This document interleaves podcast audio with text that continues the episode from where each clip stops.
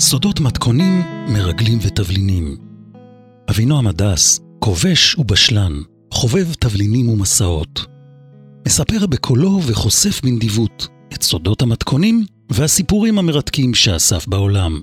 הפודקאסט סודות מתכונים, מרגלים ותבלינים המשודר כאן, מיועד לכל בעלי הטעם הטוב. להרפתקני מטבח שואבים תבשילים, מעדנים וכבושים טעימים, מלוכים, חמוצים, חריפים ומתוקים. לבעלי דמיון ומעוף שואבים רטבים מיוחדים, מנות מפתיעות ומשקאות שעושים שמח על הלשון ובפה. הכל מוגש כאן, בגלוי, בכלים נעים ובנדיבות גדולה. אגב, עובדות ושמות שונו כאן כדי להגן על הגיבורים, אבל המתכונים מדויקים. האזנה נעימה ובתיאבון. תחבולות ומזוודות עם מיליונים, מחבל לבנוני ורוטף חריף לפסטה, אה, פרק ב'. אה, נעשה תזכורת קלה על חלק א' של הסיפור, בסדר? אתה רוצה? אוקיי. אה, כפי שאתה זוכר, קיבלתי טלפון מחו"ל, מבוקר אחד, לא מזמן, טלפון שהחזיר אותי לאירועים שקרו בשנות ה-80 של המאה הקודמת. בעקבות השיחה הזאת אני מוזמן לאיטליה, טס למילאנו, ובעיירה סרמיונה שעל אגם גרדה, אני פוגש ידיד ותיק שנקרא לו לצורך הסיפור, ליאונרדו. הוא מבקש את עזרתי בהכנתו לקראת רעיונות שהוא אמור לקיים מול ועדת איתור של הנהלת ארגון האומות המאוחדות. הוא מתמודד שם במכרז לתפקיד בכיר שאליו הוא שואף. עכשיו, אתה זוכר שליאונרדו הזה שירת בעבר כקצין בכיר בשירות המודיעין הצבאי האיטלקי. היה איש מודיעין ידוע בתחבולות שהוא מתכנן ומבצע במסגרת הלוחמה בטרור הבינלאומי. הסיפור שעליו אנחנו uh, מדברים כזכור, זה מדובר בעקיצה ובתחבולות וגם במזוודות של מזומנים, מיליוני דולרים במזומן אשר עוברות מיד ליד, ואשר כמה מהם אז נעלמו כאילו בעלה אותם האדמה. מדובר גם במחבל עבדל אל-סמיר, שקראו לו גם הזמיר, שהיה גזבר וממונה על העברת והזרמת מיליוני דולרים למימון טרור. מדובר במאמץ לחסל את הפעילות הרצחנית שלהם, של הלבנונים האלה, נגד ישראלים בפרט ונגד העולם בכלל. במסגרת העבודה אה, שנעסקה אז, גילינו דבר שאני מספר על זה עכשיו פעם ראשונה, שמדובר אולי, לכאורה אולי, בעסקה מסריחה שממשלת איטליה ושירותי הביון של איטליה עשו עם כמה מארגוני מחבלים. במסגרת העסקה הזאת, זה מה שסוכם כנראה, שהמחבלים הערבים יפגעו באיטליה רק ביהודים. אוקיי? והאיטלקים יניחו להם לעשות כאוות נפשם, בתנאי שהערבים המחבלים שיפגעו ביהודים יימנעו מלפגוע באזרחים ובמוסדות איטלקיים. אני מזכיר את התקופה הזאת, שנת 1982, פחות או יותר. אני מזכיר את ההגדרה הסכם לודו מורו, ואני מזכיר את השם עמנואלה פרנצ'סקו. מי שמעוניין ומתעניין מהמאזינים שלי עכשיו יכול לבדוק במקורות את שני המושגים האלה, לודו מורו ועמנואלה פרנצ'סקו, יבדוק ויופתע, אפשר לחפש את זה בגוגל, אפשר לחפש את זה בכל דרך אחרת, כדאי uh, לחפש. אוקיי, הלאה. אני מזכיר שהייתה פגישה במלון פוסטה בעיירה רג'ו אמיליה, זה היה אחרי שארגוני מודיעין של כמה מדינות שהסכימו לשתף פעולה נגד מטרות טרוריסטיות, אה, סמיר הזמיר היה אחת המטרות האלה. אז הנה הסיפור של עבדל אל סמיר. אגב, ייתכן והשם הזה הוא בכלל שם בדוי, אתם יודעים. והוא נבחר רק לצורך הסיפור. אוקיי. לעבדל אל סמיר המחבל היה דרכון לבנוני. זה דרכון, דרכון אה, אה, כחול כהה, עם דמות העץ המפורסמת של ארז הלבנון במרכז. אל סמיר הנ"ל היה גבר נמוך קומה, מוצק, צוואר עבה, כהה מאוד אור, מאוד מאוד כהה, אף רחב, עיניים שחורות ולפעמים עם שפם. היו לו גבות עבות, ואי אפשר היה לא לשים לב שהיה בעל תספורת מוזרה. הוא היה מסרק את השיער כזה קדימה והצידה, כאילו הוא מנסה באמצעות השיער להסתיר משהו על הגולגולת העגולה שלו. כששמענו עליו פעם ראשונה, הוא כבר היה פעיל מרכזי בארגון הטרור שישב בבסיס קטן מצפון לביירות, לבירת אה, לבנון. זה היה ארגון קטן שהצליח לעשות נזק גדול וצבר לעצמו מוניטין של רצח. ארגון קטן עם אנשים רעים.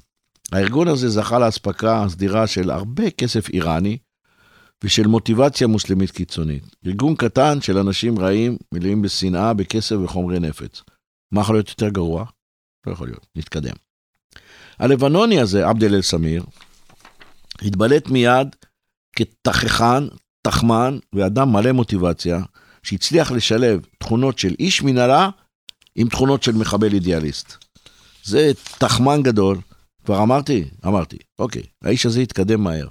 תוך שנתיים, אל סמיר הפך להיות המוח המתכנן וגם המוציא לפועל של פעולות למימון הארגון. הארגון הזה יצר ויזם, יזם בסדר, כן? סדרה של פיגועים רצחניים.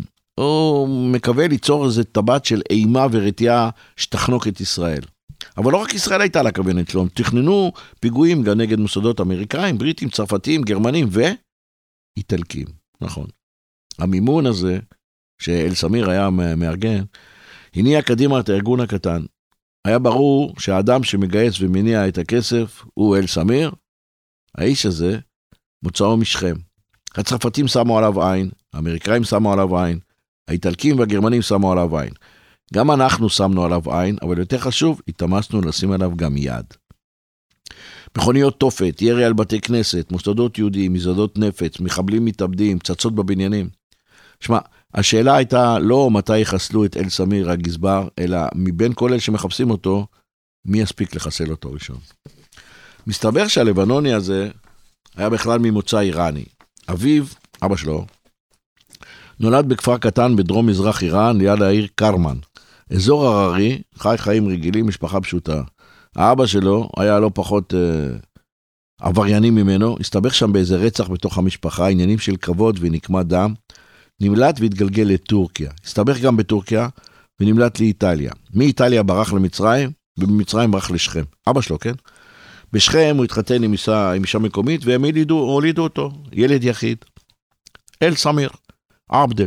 למד בתיכון, היה חרוץ, תלמיד טוב, הצטיין בחישובים, והיה די ערמומי, כדי, למרות שהסתבך, לא נתפס אף פעם. לא ברור מדוע ואיך התגלגל לארגון המחבלים בלבנון, אבל זאת עובדה.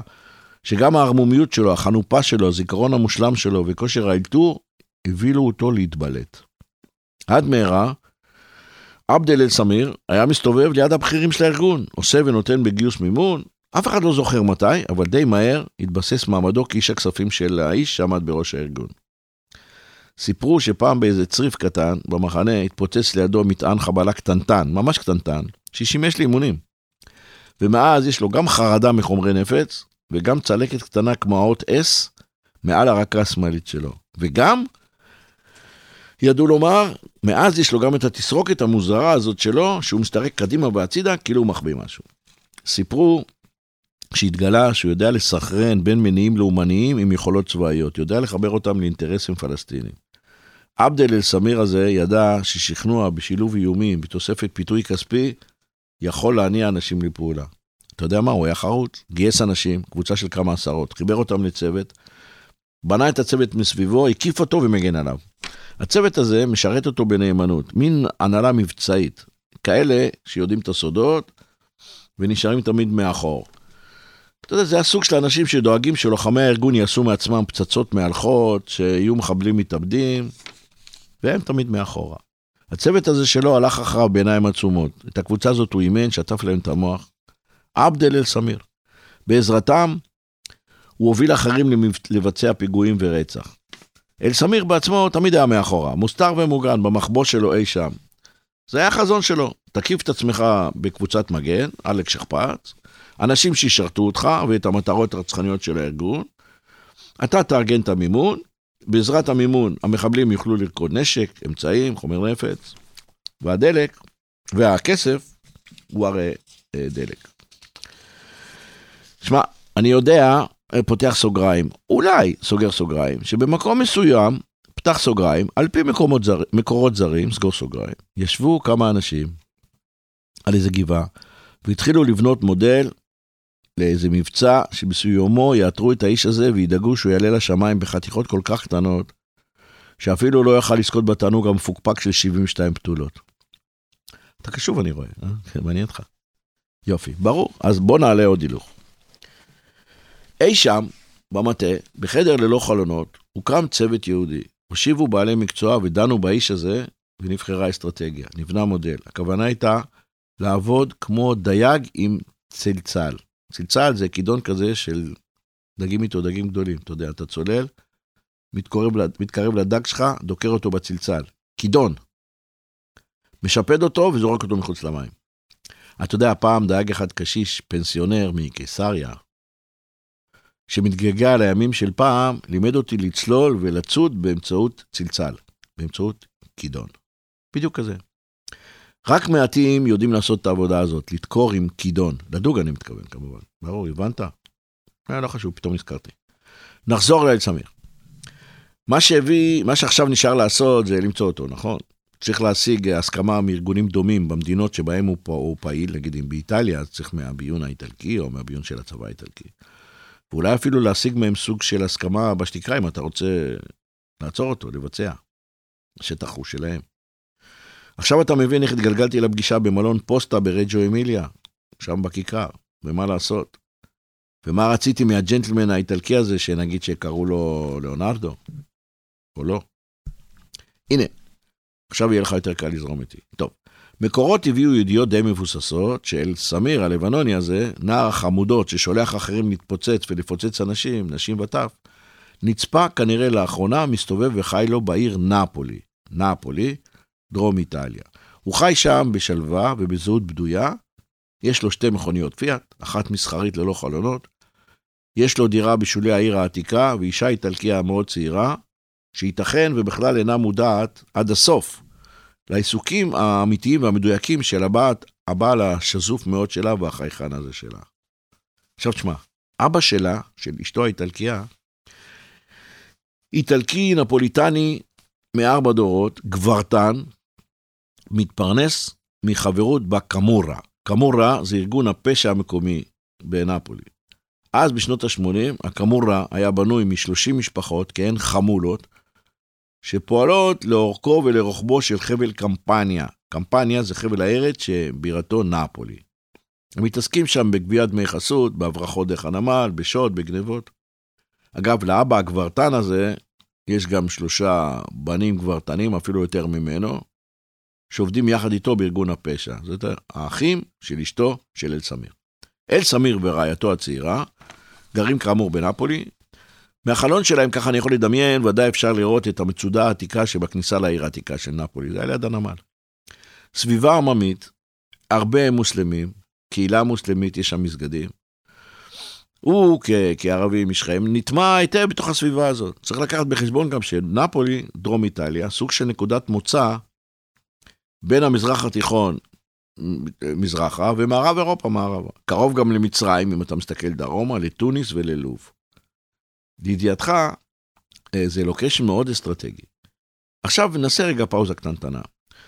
אה, אפרופו הלוקיישן הזה, מסתובב סיפור על אדם כישרוני מאוד, עם יכולות ביצוע של uh, uh, גיבור על, שנשלח למשימה שהצריכה זהות בדויה, או זהות שאולה, כפי שמקובל להגדיר את זה.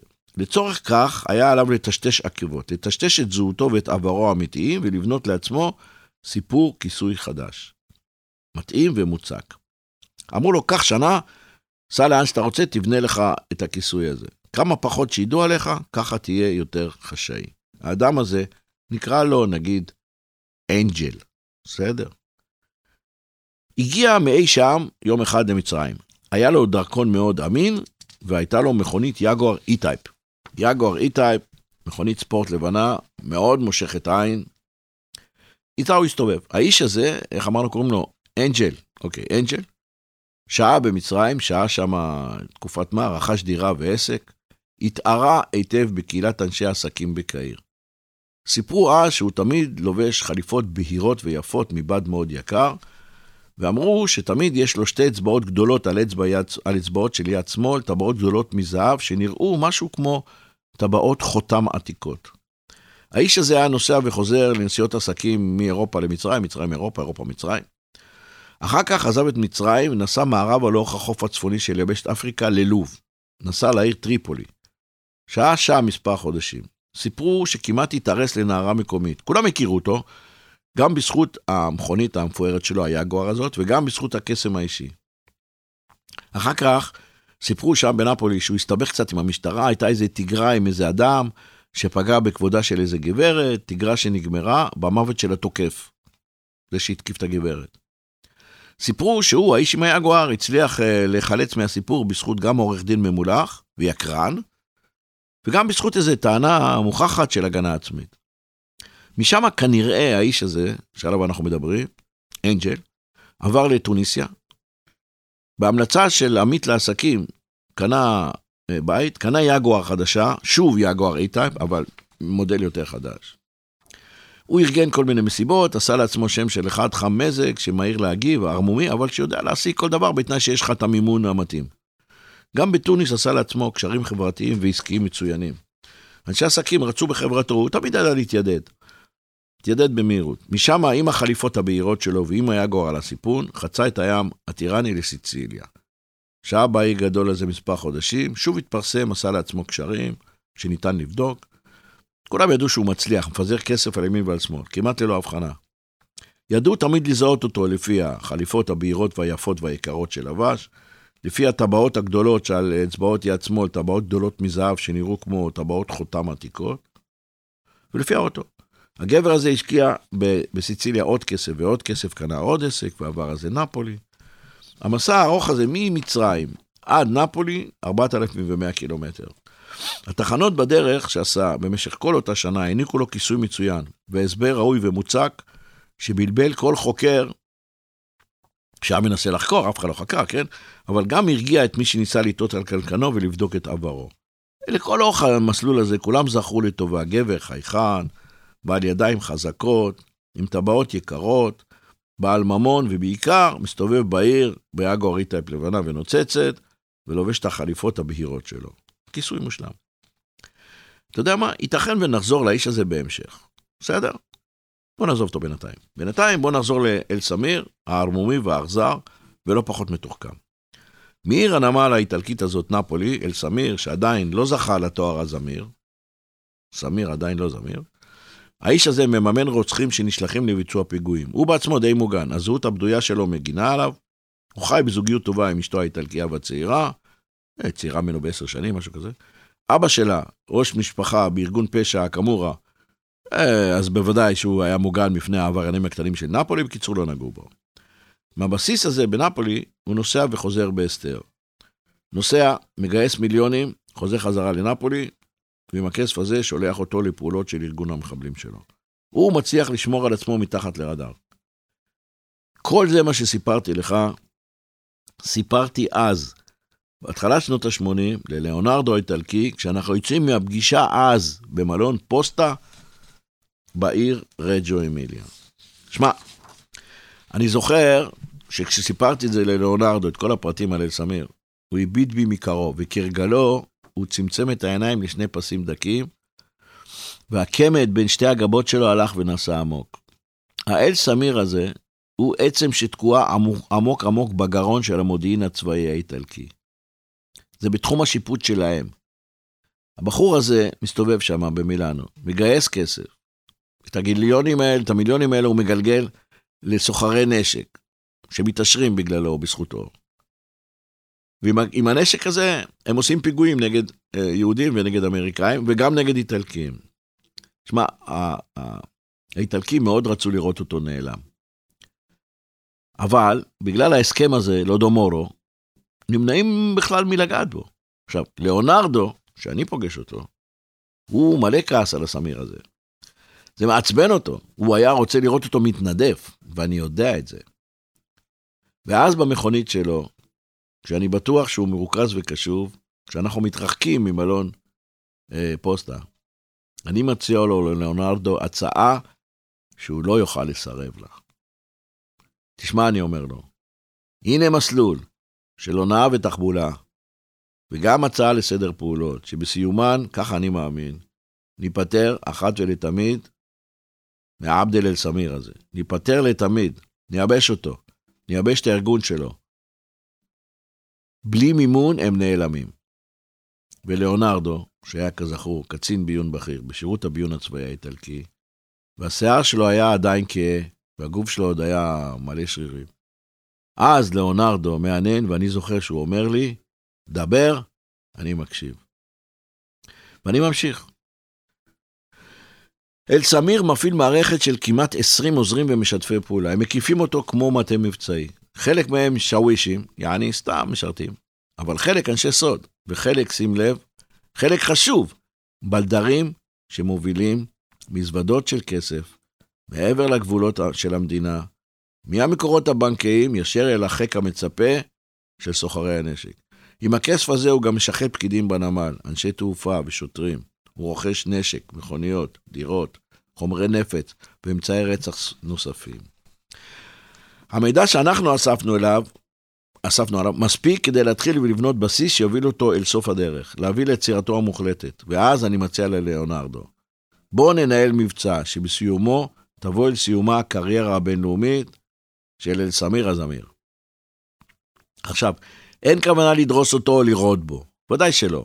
כי ברור שכל ניסיון לחסל, לחסל אותו בפומבית, את אל סמיר הזמיר, בעיר נפולי, קודם כל יפגע בהגמוניה של המשטרה המקומית. דבר שני, זה עלול לפגוע בחפים מפשע, למשוך סתם תשומת לב מיותרת.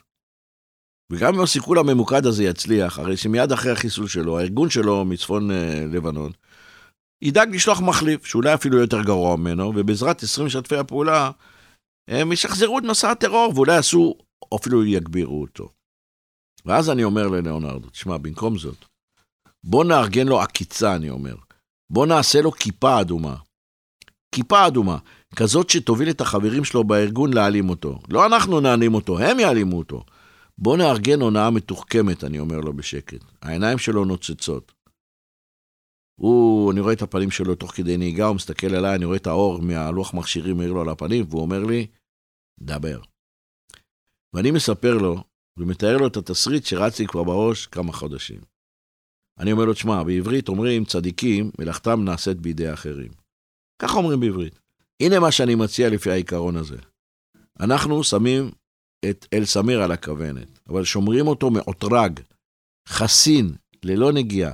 במקביל, אנחנו דואגים שיתחילו לטפל לו בצוות, להפיל את האנשים מסביבו כמו אבני דומינו, אחד יפיל את השני. נבצע זיהוי מדוקדק ושיטתי של כל סביבת העבודה שלו. נעשה עבודת איסוף קפדנית. נזהה את כל העוזרים והבלדרים. נלמד את דרכי העברת המזומנים, לוחות הזמנים, דרכי בריחה, בנקים, אנשי קשר. וכשנדע את כל זה, נתחיל לטלטל לו את הסירה. נפרום את החגורה האנושית הסובבת אותו ומשרתת אותו.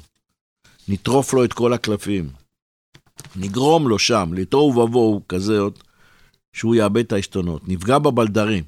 נתפוס את הכסף. הם יאבדו בלדרים וכסף מצד אחד, ומצד שני, שים לב, מה נעשה? כי הרי מדובר על עקיצה. מצד שני, נייצר ונדליף שמועות מעורבבות בעובדות אמת, שהכסף הזה שנעלם לכאורה, למעשה נשדד על ידו. כלומר, נגרום לזה שיחשבו שאל סמיר הוא זה שודד, את עצמו.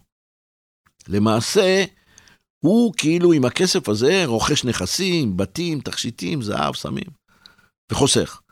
נגרום לבוסים שלו בלבנון לחשוד שלמעשה הוא בוגד בהם, שהוא שודד אותם. וזה לא מקרה שהבלדרים שלו מותקפים והוא לא קורא לו כלום. וכשזה יתממש, יש סיכוי שהם, הבוסים שלו, ישתכנעו שהחשדות שלהם הם מוצדקים, שהוא באמת בוגד בהם וגונב מהם. ואז מה? הם יתנפלו עליו והם יכסחו אותו ברגע הראשון שישימו עליו את היד. הם כבר יעשו את העבודה במקומנו. ואני נעצר, משתתק. ליאונרדו נוהג, עוצר את האוטו בצד, מכבה את המנוע, מסתובב אליי ואומר לי, תפרט. ואני באוטו שלו בחושך, אמצע שנות ה-80, מפרט לו והוא מקשיב. אני, אני מדבר, הוא מקשיב ומשנן. בחשיכה, בתוך האוטו, כשהפנים שלו מוארים מהתאורה החלשה שמגיעה מהמכוניות שעוברות על ידינו, אני רואה את הריכוז על הפנים שלו. ואז הוא מניע את האוטו ונוהג מהר בכבישים הצרים והחשוכים, ואני שומע את גלגלי המחשבה, גלגלי הזיכרון שלו, מסתובבים בראש, מקליטים ומאבדים את המידע שאני חושף בפניו. אוקיי, שמע, כאן המקום לעשות עוד פאוזה, עוד הפסקה מתודית קצרצרה כדי לספר. בסדר? ב-1982, לכאורה פחות או יותר, אולי, התגנבו ונחשפו ידיעות שהשלטונות האיטלקיים הגיעו לסוג של הסכם חשאי עם גורמי טרור פלסטינים. במסגרת ההסכם הזה, הממשלה האיטלקית תעלים לכאורה עין אם וכאשר הטרור הערבי, ארגונים מוסלמים, יפגעו במוסדות יהודיים באיטליה. ובתמורה, הארגונים, להעלמת עין, כן? הארגונים המוסלמים יימנעו מלפגוע במוסדות באזרחים איטלקיים.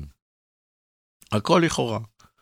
שמע, אני לא בטוח שמישהו יודע בוודאות היום ויכול להוכיח את זה, שההסכם הזה אמנם היה קיים, אבל אז החשדות היו עבים מאוד, על גבול מעל כל ספק, וזה הספיק.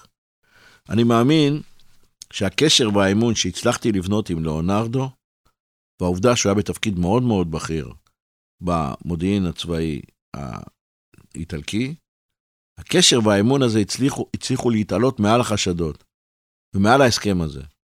אני יודע שההסכם הזה הרגיז אותו מאוד, ולכן הוא הסכים לפעול איתנו, איתי, בשיתוף פעולה מלא, ולהוכיח חברות.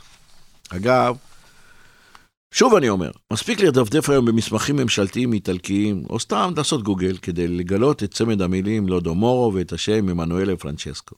לגלות מידע על העסקה הזאת. יש שם כל מיני סיפורים על מחבל מוסלמי שהיה במערכת יחסים עם איתה איטלקית, ועל 15 קילוגרם חומר נפץ שהוברחו מגבול טורקיה, יוון. ואני פותח סוגריים, אני מכחיש כל קשר בין מה שקרה לבין מה שאני מספר פה.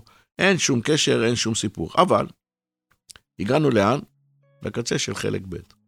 עכשיו נשאר רק לגלות. אחד, האם המזימה של שוד המיליונים הצליחה? האם הצלחנו לעצור את הבלדרים? מה היה חלקו של האיש המכונה אנג'ל, שנוהג ביגואר כשהוא לבוש בחליפות בהירות ויקרות, בכל הסיפור הזה? איך הרוויח עבדל אל-סמיר את הכינוי הזמיר, ולמה? האם הצליח להתחמק מחיסול? אתה יודע מה, אני אשאל אותך עוד שאלה. מה היה תפקידה של יפיפייה מסתורית שצצה פתאום? האם ההונאה הגדולה הצליחה? ומה הייתה השאלה של ליאונרדו שכל כך חששתי ממנה? שאל אותי. ולמאזינים אני אומר, אוקיי, תעשו בבקשה מנוי, תקליקו על הכפתור, ככה תקבלו הודעה ברגע שהפרק הבא של הסיפור יעלה לשידור. תודה על ההאזנה ולהתראות בפרק ג'.